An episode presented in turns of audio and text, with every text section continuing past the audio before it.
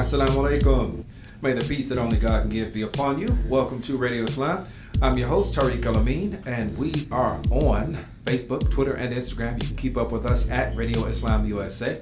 Also, take a moment to subscribe to the podcast. You will find us wherever you get yours at. We are on Apple Podcasts, Google Play, SoundCloud, and TuneIn, just to name a few of those uh, platforms. And with that same username at Radio Islam USA.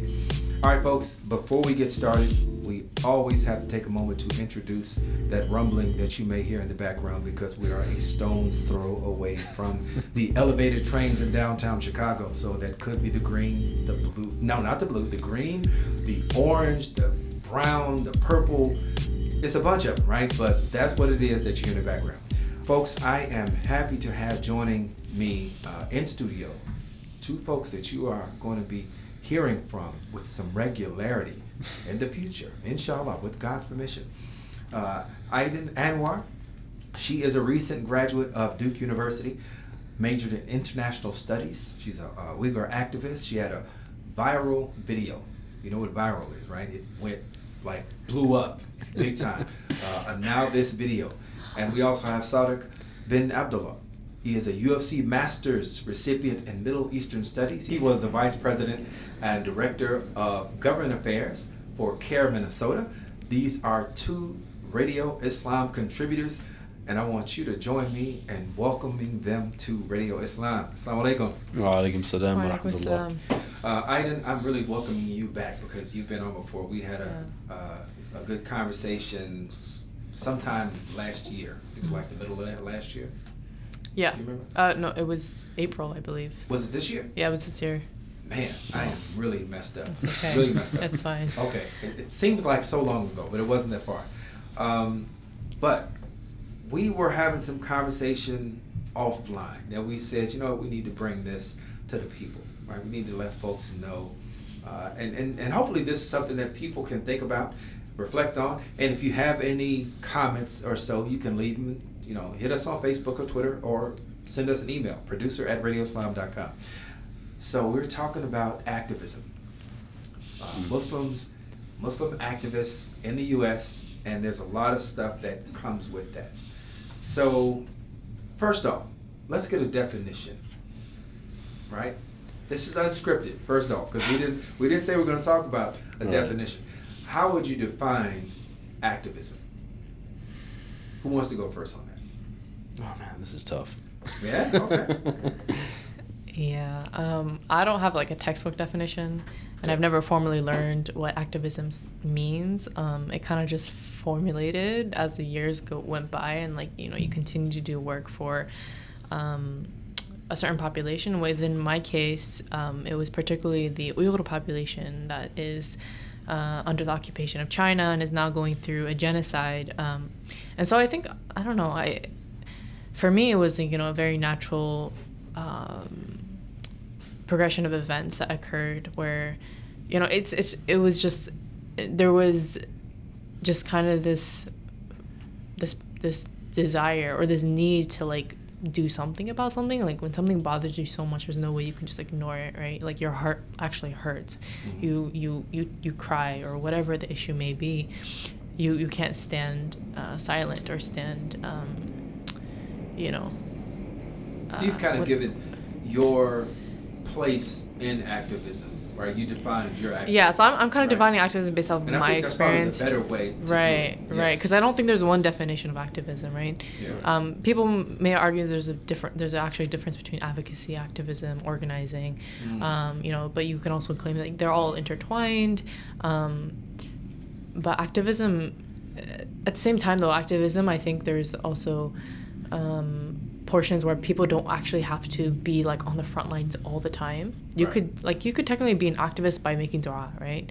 In a way right? You There's always different have- variations of right there's different variations. You don't Yeah. always, like people always imagine the activist is the one who's like yelling at the protests or organizing all the protests and constantly being on their feet. But like honestly it comes in so many different forms and um, it also comes with lots of responsibility and uh, um, honestly I, I, I personally this is not to put you know words into everyone's mouth about who if they're an activist but sometimes you're people don't actively choose to become one. You mm. just it, it becomes like an inherent part of who you Yeah. are at that moment given your situation, right? So if mm-hmm. you have like a family member who's in a concentration camp or has been killed, like naturally, like there's no way you can't be an activist for that. If you if you if you care actually, if your heart is affected, if your body's affected by what has happened to you, right? And obviously, you don't have to be a part of a population to become an activist, right? Like if as long as you're human, you have um, basic forms of empathy and, and care for your you know brothers and sisters then all of us should be in a way activists. So actually i have a i have a problem even with the phrase or the title of activist. It's kind of like weird to me.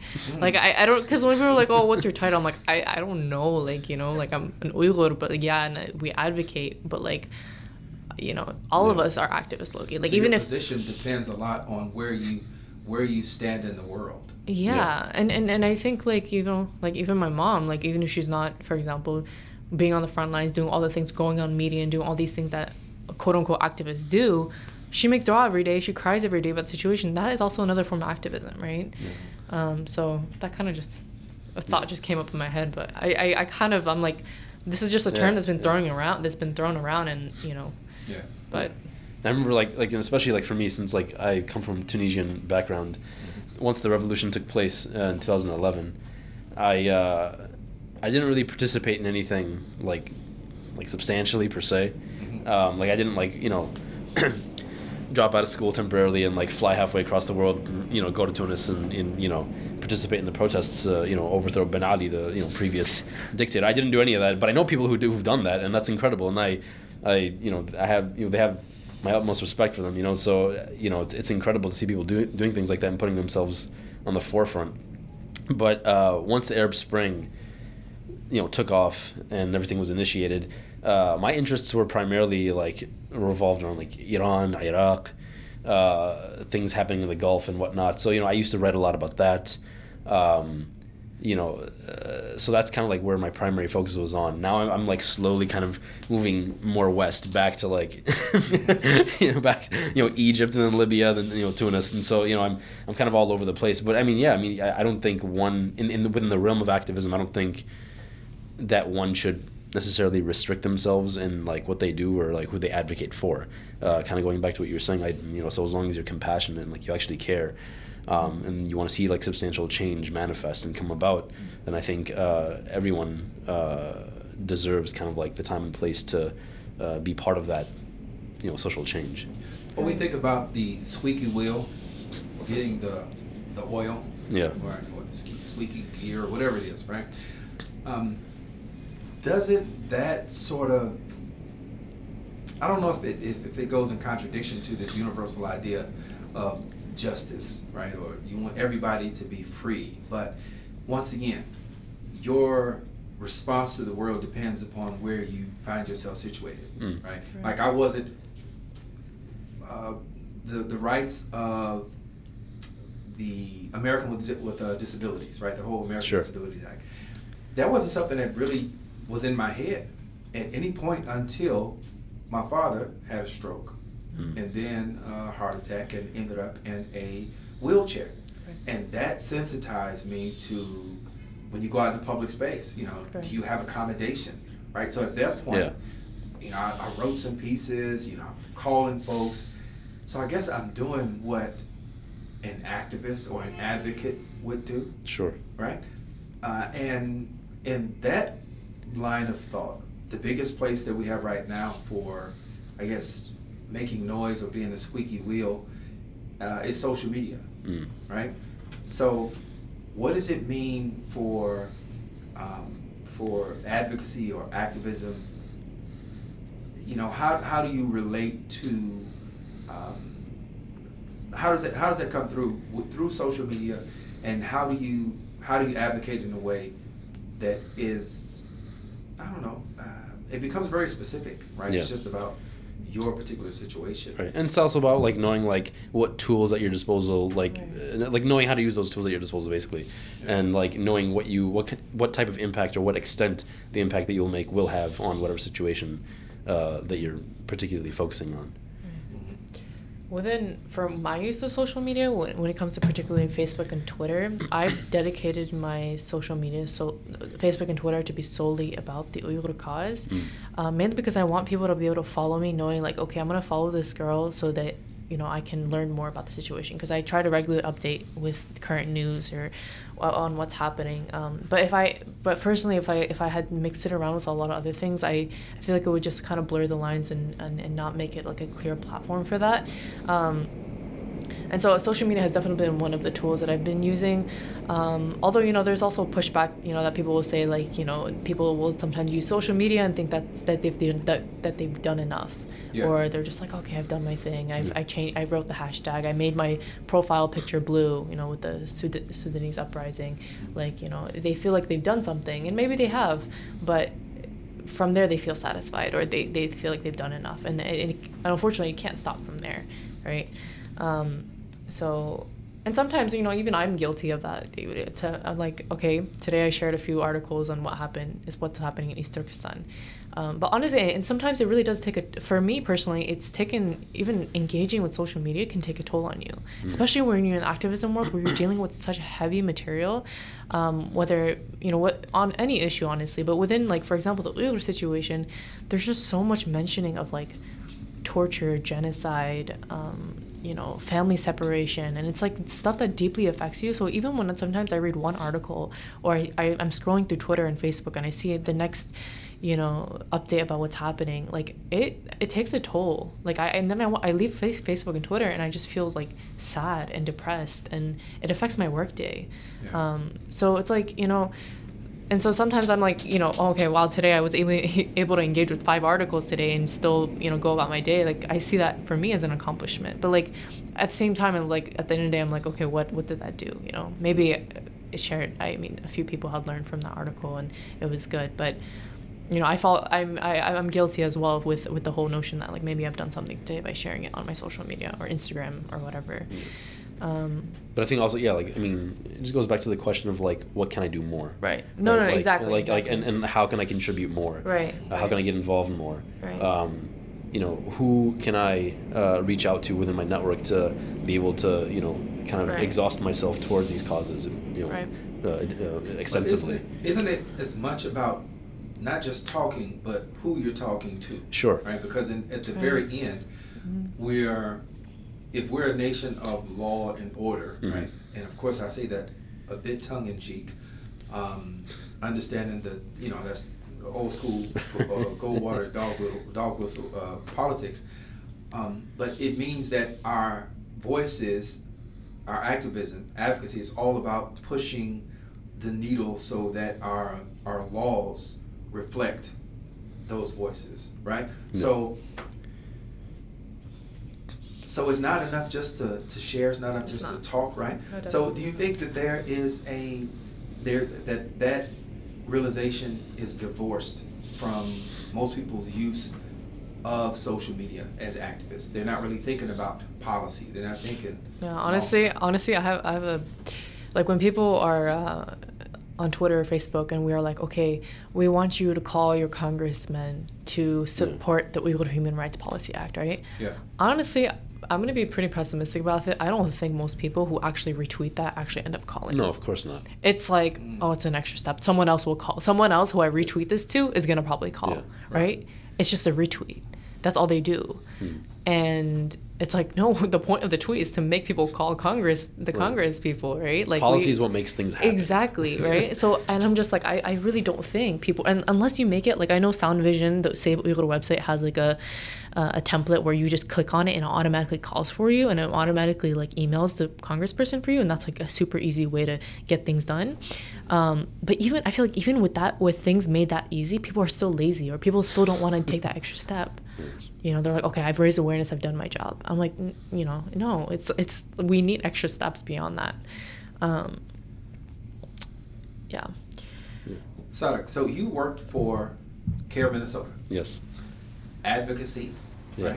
right um, activism as well but very much in the realm of affecting policy yeah absolutely right? yeah so my essentially my job as the director of government affairs was to uh, facilitate uh, meetings between uh, our uh, executive director, uh, Jilani Hussein, uh, great brother, mashallah, yes. um, and uh, essentially congressional representatives out in D.C. And essentially, the surrounding states or the nearby nearby states, such as North Dakota, South Dakota, Um, I don't think they have CAIR chapters, if I'm, if I'm not mistaken, if I recall correctly. And so essentially, we took it upon ourselves to kind of represent those communities as well. Um, uh, I know we, we also collaborated with the community in Wisconsin as well. And, you know, so being in DC, you know, facilitating those meetings, organizing everything, showed me how the process works and how things are essentially, you know, uh, completed, right? Yeah. And uh, how things come about. And so it, it goes to show like the significance and the importance of like policy and what that actually means and, and to what extent uh, uh, our our adv- advocacy can go, right? Um, uh, so being in that position was was very interesting. I learned a lot actually being there uh, for that time, and uh, uh, you know I, I just hope that more Muslims in the American Muslim community, inshallah, can you know be placed in those positions or at least learn from those positions or learn from those who are in those positions. Um, because you know, like, like you said, Aydin, like honestly, many people don't take those additional steps into, you know, simply picking up the phone and calling their congressional representatives. When in all actuality, like that's how things are pushed forward. Yeah, yeah. Yeah. Well, there's this old show. Um, it's called Maud. I don't know if you all remember Maud or. No. No. Do you, do you ever remember seeing a show called Golden Girls or? yeah. Okay. all right. maybe, maybe I'm too young for that. T- TV land. Yeah. well, the author, she was a character, um, Dorothy on Golden Girls, and she was Maud in the show Maud. Um, and I guess I'm going a long way to prove just to, just to, just to, uh, to illustrate a point. Uh, Maud was very laid back, and somebody was trying to get her to uh, start jogging, get up for an early morning run, and, and she was like, you know, resisting. I'm not doing that. I'm not doing that. And they said, well, look, well, what will get you up for an early morning run? And she says, an early morning fire. Right? And I did all of that just to say that there has to be a sense of immediacy yeah. Urgency. people, Yeah. right, Yeah. to actually do anything, even if they see the benefit in it, right? They see that um, there's a genocide taking place, right? We talk about the the, the, the uh, uh, Uyghur. We can talk about uh, Mauritania. We can look at you know just kind of go around the world and see conditions that just are what we would if we were going through those. We'd say these are unbearable conditions to live in. And all we got to do is to make a phone call. Yeah. It, but it it's but there's no fire at our front door. Yeah. So, and sometimes, honestly, like, as much as someone may read the news or even watch a video on what's happening, like, and they're like, "Oh my God, this is horrible," it still doesn't spark anything within them, because honestly, it's it, it's so easy to be behind your you know your your article or your computer and just like for a second be like feel like a slight pain but like it's so easy for you to go back into your bubble of of your li- of your life that is not afflicted with the same type of afflictions that they're going through right, Right. so like for me honestly for some time um you know i'm gonna keep speaking with personal experience like you know I, I was i was grown up under like the shadows of um of like my father's activism and um, and learning about the injustices that were occurring back home because the Uyghur situation I mean obviously the oppression is has been ongoing for decades. It's not a recent thing although it has really escalated escalated in the past couple years with the camps.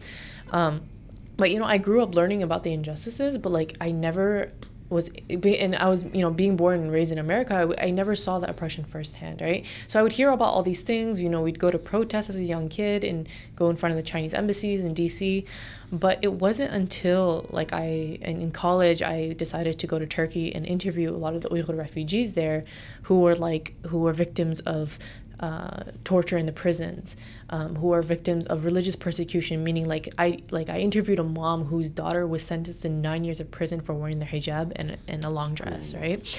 And it wasn't until you know, and and I remember interviewing this lady and just I could feel her trauma. Like even when she was talking, like she would not take a breath, and she was she was like, I want to stand while I'm giving while I'm talking to you. I can't sit in the same chair for this long, but she kept going and she kept going on and on for three to four hours with zero stop. Like she didn't even want me to. Ask, I didn't even ask questions. She just told me her story, and she was like, I want the world to know this. I want the world to know this. And honestly, and I was a freshman. Like I just finished my freshman year of college, and I was like, honestly, like at the moment, I couldn't even process all this information that was being given to me because I was just so shocked. Let Um, me ask. Let me yeah, yeah. Growing up, um, with witnessing your father's activism, Right. Uh, and tell people who your father is. Oh, my my father is uh, Anwar Yusuf Turani. He's um he has he's been a prime leader of like the East Turkestan independence movement um, since his arrival in the U.S. in 1988. Um, in 2004, he established the East Turkestan government in exile. So at the time of that, I was around 70 seven years old, not 70. um, going back. yeah so i mean so that that is what you know has sparked um, you know my family to be involved when we were a young age because he would just kind of take him his kids everywhere and like be like you guys are going to come join us today Right. you know but um So yeah, so yeah, so thank you for that. We Uh-huh. had the opportunity. Uh, I talked with him. Maybe it was this year. Maybe it was last year. Uh, my my uh, gauge of time is really off right now. I don't know why.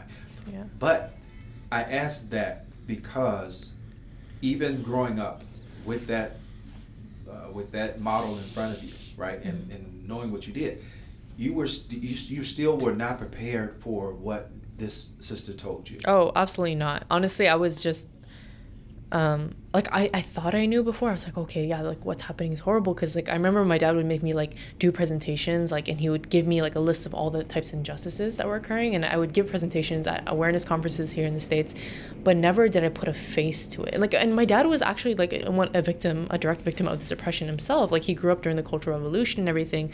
But I, I don't know, I guess my I, I just met never like other than the stories he told me, like it was just okay, yeah, it's my dad, he went through that, he's fine now, whatever. I mean, obviously no, not really because trauma carries on through generations and whatnot, but it was it was different with this lady for example. Like her daughter was 19 years old. At the time of i that at the during the time that i interviewed this lady i was also 19 right? So this daughter right who is 19 was is now behind bars because she chose to wear the hijab and a long dress.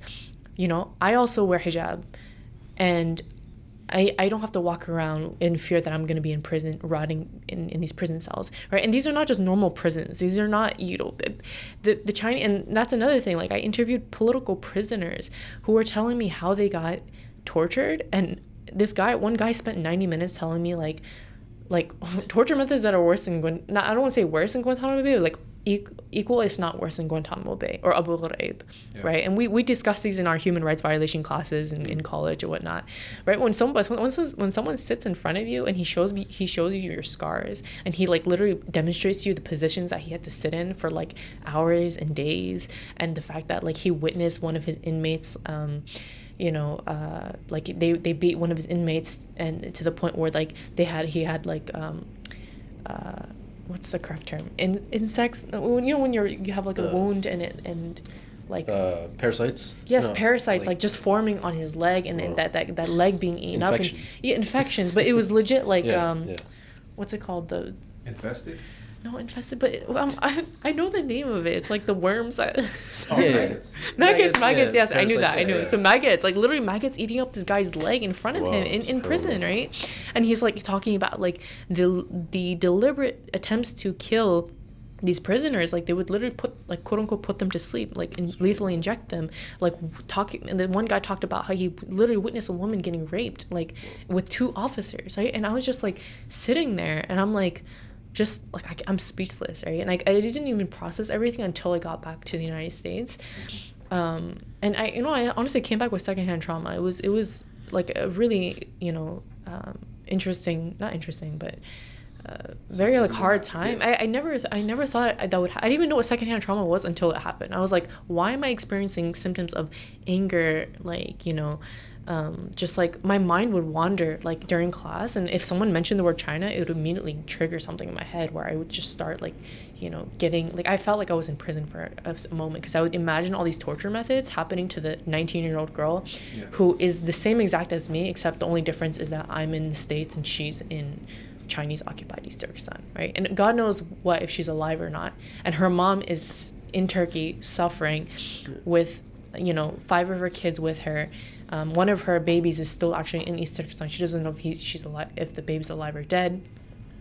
And this was actually before the camps, right? So keep in mind, like this, this is the level of oppression that I was being exposed to at that time, and then like the progression where then you start hearing about the construction of these quote unquote vocational training centers, and knowing that there's like tens of thousands first, and then it becomes hundreds of thousands, and then over a million, and seeing even the progression of how slow media has been in covering it, like all these stuff, you know, it adds up, and you start and it, and it ignites a greater passion, but. Um, honestly, I would say that tur- that trip to Turkey was a great turning point in my activism, and I encourage most if people who are trying to be involved in a situation, talk to people, talk to victims if you can, um, because that really changes things. When people like are You sharing your gotta put a face pain, yeah, when people start crying in front of you, like, Yeah. and you start feeling their trauma, you you'll start feeling their pain. It humanizes you the situation. It humanizes the Yeah. situation so much, right? Let me And- ask you, Sadiq, about um, Tunis. You said Yeah. you have friends that up and went over and protested, Yeah, right? I know. I know a sister who did. Yeah. Yeah. How did how did that impact you? Um, I felt immobilized during that time. Okay. Um, I felt like I, I couldn't really do anything. I mean, considering the fact that I was, I mean, it was my second year, I believe, in undergrad, and you know, I was, it was in the middle of the year, January 2011, and you know, I, I felt like I couldn't really do much, but I wanted to be a part of it. I just didn't know how. So I took to social media, of course, right? Because that was, I mean, the only thing that I could do. Right. Um, I would post articles. I would, you know, write statuses myself. I would, you know, try to acquire as much information on the situation that I possibly could. Um, but even then, I still just felt immobilized, right? Um, and just seeing how the uh, revolution evolved and what it turned into, um, and how it was relatively successful in comparison to the other revolutions as well across the region. Um, kind of you know made me feel hopeful, but at the same time like uh, disconnected, being like physically disconnected, being the that I was here in the United States, and then also like uh, uh, disconnected in other ways as well because I wasn't able to contribute that much. Although I still have a passion for it, I still uh, have an interest in it, and would still hopefully in the future, in some way, to some capacity, to some degree, be able to contribute to what is yet to come, if there's anything else uh, that's yet to come. Um, my brother-in-law actually is uh, or was uh, a member of the military in Tunis for like ten years, and uh, under the uh, Ben Ali regime, and so you know I, I've I've heard stories from him and you know things that have taken place, uh, oppression, corruption, uh, things of that nature, and seeing how Tunis was pre 2011 and seeing how it is now. I mean, it's it's a drastic difference, but but the change is incredible, and it goes to show that like social justice and, and, and activism can in fact make a difference. Um, so as long as you know people choose to come together and consolidate their strengths together and their talents together, in you know to whatever capacity uh, it is that they can, and then kind of you know make those demands and you know make that change manifest that they want to see. All right. Yeah. Let, let's talk a bit about reciprocal relationships Mm. um, within activism. One of the, I guess, one of the, the main tenets is intersectionality. Now that we see how one person's struggle overlaps with another one, it's like this big Venn diagram. Mm. You know. Right. Um, here we are, three Muslims, right? Um, in the United States of America, differing backgrounds, which inform our view of the world, right? How does that intersection in you all's, in, in your, uh, you know, in your estimation, how does that impact our our activism, the things that we fight for, right? The the uh, Uyghur, um, that, I mean, like I said, we have the biggest concentration camp since Nazi Germany Mm. that are in existence today with unspeakable human rights violations uh, taking place. Things that if they were going on right here, we, we know that there would there would be an immediate response. Sure. Right. We've had destabilized governments around the world, um, and everybody here in the United States. I would say most of us can look and look to some well, not myself, right? Well, and that's a different. I shouldn't say not myself, but I would say that it's a different um, I look back to a different struggle, a, a continuing struggle, right? But how do these things come together in you all's estimation? You know, as Muslims, we, um, you know, we've got different things that kind of set us off, Mm. right? But how do they come together for us here? It's a good question. Oh man. That's a big question. Is there okay? I, I'll, I'll I'll I'll bring it. I'll make it a little bit smaller. Do we have enough room? Do we have enough time in the day to advocate for each other? for yeah for each other? Do we have enough time to advocate for the Rohingya, for the Uyghur, for uh, for Mauritania, for Yeah. Syria, yeah. and at the same time talk about the overcrowding. Well, I shouldn't say overcrowding, but Yeah. at the same time talk about the issues that are going on right here in Chicago, things that are happening in Detroit, in LA, and so on. I mean, there's only like so much that one can do. Like, there's only like Oh. Like so much that one can like push themselves forth and Right. exhaust themselves. I mean, it's it's emotionally and like psychologically and like physically taxing at times, you know. And um, I think it's all about balance and like and, and honestly, at the end of the day, too, like you, a person, an individual doesn't have to necessarily dedicate themselves to every single cause. Yeah, that, no, Right. honestly, Because that's- honestly that- that's like impossible. It is impossible. I, it's It not. is- it's about it's, it's it's not feasible. It's not practical. Right. It's not you know. And it's just and it's just too it's too draining emotionally, psychologically, and so forth and so on and so forth. Um, but I think what we can do is kind of allocate our res- responsibilities uh, uh, uh, differently amongst each other Right. and kind of you know take on certain tasks Right. um, that we can that, that we know that we can at least contribute to. Yeah, I think important thing is figuring out what you can do. So, for example, with the Uyghur cause, honestly, sometimes even taking up one cause can be too much on one person, yeah, right? yeah, absolutely. So, like, I know within the Uyghur community, I have like friends and family who are like who are living in trauma right now because they haven't, like, they, just found out that their, you know, their dad just died in a camp, or their, you know, or they've or they've never like he- they haven't heard their children's voice in in years, right? Mm. And they don't even know if they're alive or dead, right? That is like an ongoing nightmare that they're living through every single day, right? And to expect someone to be like, okay, now this is happening in this part of the world, this part, because there's so much oppression going on around the world. Honestly, uh, these people, I'm, I'm sure, would be more than happy to support, but at that very moment, they're thinking about their loved one, Yeah. right? And rightfully so. And and Yeah. rightfully so, right? And everyone, and the thing is, and the thing is, like, um, so if someone were to reach out to you and be like, hey, can you come to this protest on XYZ that's not Uyghur, right? I'm sure they'd still be happy to go. I, I still try my best to show up to these other causes and show my, you know, show solidarity and, and, and even use that as an opportunity to also talk about the Uyghurs and be like, hey, like, we're going through something similar. Like, we can all come out and, and support each other. I think that's the, you know, a, a, a, an okay expectation to have. Um, but in terms of like having someone be an organizer for Uyghur rights or Palestinian rights, you no, sorry, Uyghur rights and Palestinian rights and Rohingya and you know all these other oppressed group of people, it's honestly impossible and it's too much to ask for. And that's why we have an um, that's why we have community. That's why we have people from different backgrounds so we can all everyone has a role to play and we all come together. Um, Yeah. you know when when when those times are needed and, and those times are needed all the time, obviously Yeah. but you know also assessing people's situation and being like you know sometimes even one cause is too much on person on one person. Um, and and you know sometimes i was just thinking this uh, you know even with the term activism if someone's called an activist like you know I, I still i guess i still call myself an activist but you know there have been times where a couple few for a few months i just was kind of inactive or inactive in in a in a public sense um, where you know I decided to deactivate my social media for some time for my personal health because it was just too much, or because I had other things ju- I was juggling on in my life that where I couldn't dedicate the amount of energy that I was before, right? But I was like in my head, I was like, do I still, um, do I just do, do I still call myself an activist in this case if I'm just like disappearing? And I remember when I went back on Twitter, this guy, I don't know who he was, he like tweeted at me. He was like, "Oh, you've disappeared for a month. Where did you go?" I mean, I didn't respond Wow. to him, but I was like, uh, "Well, I mean, I'm a human, and like it's not really your business to know where I went, right?"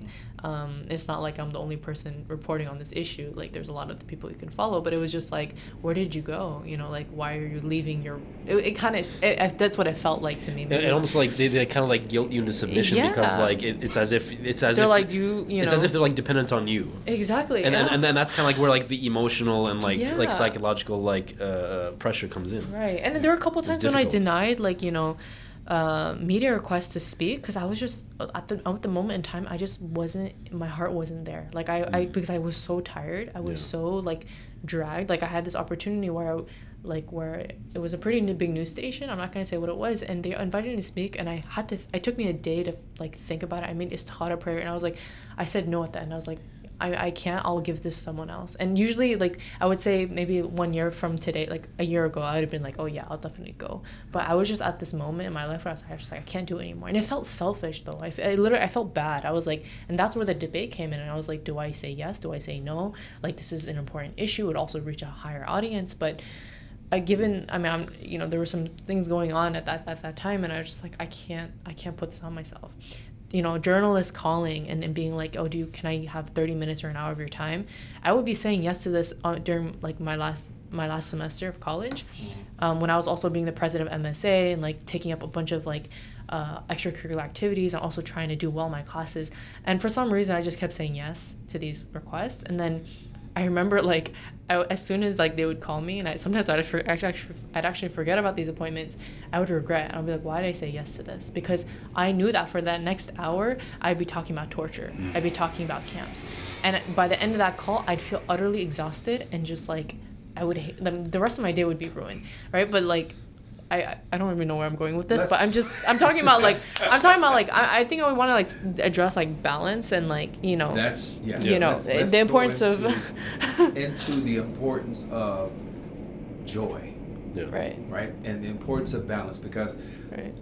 one of the things that I see in social media, uh, often a lot of people with different titles, whether they are they have religious um, uh, uh, connotations or they're academic or whatever it is, uh, and those titles become the sum total of the individual, right? Instead of being a part of who they are, Mhm. and I think there's a lot of danger that comes with social media where we kind of strip away, you know, we strip away our humanity Yeah. uh, and we exist for the performance, right? We exist like you gone for a month. Somebody say where you been?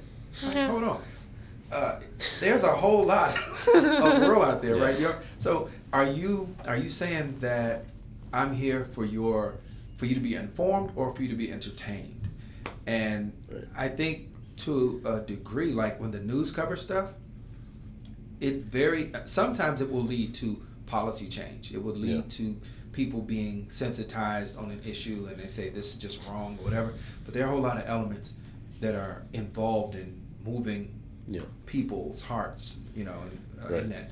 So, where does joy come in? You know, where do you allow yourself to be just, you know, a whole person? You know, to it, where does that where does that come in? If the social media, and that's fine if you want to use social media just for that purpose, right? But how are you intentional Yeah. about keeping that balance? And, and you know, because if, if there's so much trauma, you got to have some joy. You got to be intentional about that as well. So where does that come in? Well, I, well, you can Go go, if you no, want. go ahead, go No. I was gonna say, um, like I don't know when when we say like okay, let's try to at the same time be happy and, and joyous and whatnot. I feel like that also comes with a level of privilege to be able to even say that, Yeah. right? If I personally had my my dad or mom or sibling in a camp, I don't think there would be a single day where I could be like pure like have an actual good day. Like I mean, they say you know happiness comes from your perce- your perception of things and your attitude and that's what shapes everything. But sometimes you literally cannot control the situation you're in. How can you go about your day like smiling and dancing or whatever being when you know your mom is being tortured at that Yeah. very moment, right? There's naturally a human cannot respond that way, right? Um, so so when I when I talk about okay, what can I do to be happy today, right? And even despite this, you know, the the, hash, the quote unquote traumatic side of this activism, for for me, it's like, and this is I think a symptom of of uh, like survivor's guilt. But like I was like, why why am I even be like, I'm asking this question, but it's like alhamdulillah i can still I, I i'm able to ask this question for myself and i still make the means of trying to have a good day for myself and be happy Mm-hmm. but i low-key feel guilty for that as well Mm. because i'm like you know like I don't know because for example it's like okay today I'm not gonna deal with do anything Uyghur related because it, it, it saddens me right so I'm Yeah. gonna go do something fun for myself I'm gonna go bake a cake I'm gonna go ride a bike or whatever and you know and it's good. And, and you know they say self-care like in order for you to get back on the battlefield you need to take take breaks. You need to heal you need to you know uh, continue make yourself go keep going. But it's like there's there's a guilt at the end of you at, at on one side of you. Is like oh my god did i just go back into my bubble where i didn't have to think about this issue? Because i'm not because i don't have direct family members in these camps. You know what i mean? Um, and again i think I'm, i don't know if i'm digressing again but like this is just the first thought that came to my head when you said like how do we remain joyous right? How do we remain have a balanced life what, yeah, what part and again joy play? Yeah. yeah so i mean eh, for me like a lot of it is spirit is spiritual as well like spirituality. I think the the whole concept of justice and the fact that allah subhanahu wa ta'ala is like everything is happening under the watch of allah subhanahu wa ta'ala and that if there's no justice in this life there isn't hereafter that gives me solace right the fact that like every ounce of pain that an oppressed person eh, that a person goes through is is you know meaning that their sins are being erased. I'm like, may Allah put all the oppressed people in the highest level of Jannah, right? Ameen. Right? It, because of this, because their sins are being washed away every second of that moment, right? I, I have to think this way. Otherwise, honestly, if it wasn't for Islam, if it wasn't for this concept of justice or the fact that Allah, Compensation. yeah, yeah, I honestly, I you know, Yeah. we'd be a wreck. You know, Yeah. I'd be a wreck, and it just it would be so hard for me to like even contemplate that, Yeah. right? My my intro. Oh, sorry. Did you have anything you wanted to add to that? I mean, before? no, I, I- I think you summed it up really well, Aydin. Um, I was gonna say something very similar along those lines, actually. But yeah, I mean, like knowing that Allah Subhanahu wa Taala is, uh, you know, going to compensate those who suffered in this dunya. I mean, it, it all goes back to the idea of capacity, right? Like, what can you do? We, can only do so much within our own limited capacities, and our capacities are, in fact, very limited. So, I mean, you can you can, you know, exhaust yourself as much as you'd like, but at the end of the day, like, what more can you do? I mean, Right. at the end of the day, you, you're not in control of everything. We're, we're just not. Um, and knowing that Allah Subhanahu wa Taala is in fact control of everything at every second. Um, I'll say, uh, I'll also add that, like, you know, uh, going back to the idea of self care, that actually making the effort to be joyous ourselves is, is an act of worship, right? And, and, and Sure. you're you're taking on Allah's blessings and, and making use of them, right? Because I feel like if, if Allah subhanahu wa ta'ala has given us this, has blessed us with, you know, all these, uh, you know, the, a good environment or a good situation, and not making use of that and just like moping in sadness, like that is also like maybe something that might disappoint Allah subhanahu wa ta'ala, right? Yeah. Um, so and and also like you know when we ourselves are joyous and when we ourselves make an effort to have healthier lifestyles, then we're also more effective in our work, right? Um, yeah. My first, th- those are those are great great points from uh, uh, both of you. My introduction to, if we'll say activism, and I would like to say is awareness, right? Because Mm. you're not active until you are aware that there is an actual problem, right? Sure. Something is not right, and one of the the greatest uh, difficulties and uh, challenges we face is, is normalized depression. When we begin to see something where we should stand up and just look at it, ah, that's just the way things are. So one of the first books that I read as a as a young person, I was like eight or nine years old. First real big book Yeah. was um, the Ebony Pictorial um, History of uh, of African America, African America. It went back to to Africa all the way through the Civil Rights Movement, and um, of course, a, a great deal of it was focused on the enslavement of, of Africans here, you know, in the United States, and it was, I guess, it was traumatic to a degree Yeah. right? Uh, it was a lot of it was just it was it was very painful, but from that point on, I looked for I guess the recurring pattern. I didn't know that's what I was doing, but I was looking for that recurring pattern of injustice. See how you know we went from enslavement to Emancipation Proclamation to the Black Codes to Jim Crow, uh, the Civil Rights Movement, and then to see how that oppression shifted, you know, uh, into this um, so-called war on drugs and on crime and Yeah. how uh, African Americans have been portrayed in the media, uh, you know, negatively, the stereotyping, all of that. I say all of that to say that that experience was not one just of of uh, of, of, of depression, right, of difficulty. It was also one that out of that, there was a lot of beauty that came out of it. So you like, you know, how can you, how can you sing songs? How can you be happy, right? Yeah. Um, and it's not so much about happiness in a sense of frivolity, but happiness, that awareness, like you mentioned, that this is not everything. This is not the end all be all of life. We may, we may be in difficulty now, but we can count on relief coming later, right? So the go- gospel music, the blues, all these creative expressions that really came out of very dark places Yeah. are reminders for me. Number one,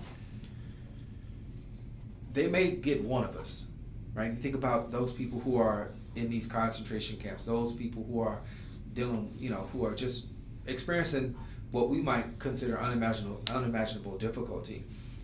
Um, but if we allow ourselves to also be imprisoned, then it's like they got a two for one, right? The whole idea is that we reject that reality as being the only reality, right? And yeah, I guess we could, you could feel, you know, like you're almost kind of doing a disservice to the struggle, right? Or to the reality of, of oppressed people by being happy um, or smiling or whatever. But I started to think like if I was, yeah, if I'm in difficulty, I don't want those around me going through the same. I don't want them also tortured. I don't, I don't want them imprisoned, right? It's like every generation, Yeah. you want better for those who come behind you. Um, so yeah, it is deliberate, and it's kind of conflicting. Uh, it it can feel kind of conflicting, but when I look back at the enslaved, uh, the enslaved Africans who came here, who were brought here, I feel like you gotta find ways to reclaim that that happiness or or that that sense of self. You have to do Oh, that, for sure. right? Because other than that, you know, we're not human beings. We're not here to be. And I, I don't think it's it's I know, but it's not healthy to like have like a nihilistic like worldview either. Yeah. Right. Yeah, Like, yeah, that's yeah. right. Like like I mean, we have to like be we have to look towards positivity. Yeah. The long road. So, Yeah. um, So I mean- go ahead. Go ahead. yeah. I mean, I just I mean, I'm kind of like just thinking about like how Allah Subhanahu wa Taala frames everything in the Quran, right? Yeah. Like life is nothing but a series of trials and tests, Yeah. and depending on how you navigate through these trials and tests in this dunya, you will then either end up in eternal bliss or eternal punishment, right? So, but it's but as Muslims, obviously, we're supposed to have hope in Allah Subhanahu wa Taala's mercy and look towards and work our way towards Jannah. So it's I mean kind of like it's it's somewhat analogous of of the way we should kind of perceive our activism as well. Yeah. I would put a challenge out for anybody listening to going back um, the, the chronic logic of the human being gets what they work for, Mm. right? The, the man or woman, you get what you actually work for. And if we if we don't see what we think we ought to have, then we probably should check what we're actually doing. And so so that means that to simply share the tweet, right? To like it, Yeah. whatever it is, and not do that bare minimum. Like you said, people are not making phone calls, right? They're not, you know, they just aren't doing anything. And we can tell, we can say that as a fact because the situation has not changed yet. Right. Whatever the situation is, Right. If we're doing what we're supposed to do, we'll see the actual outcome of that.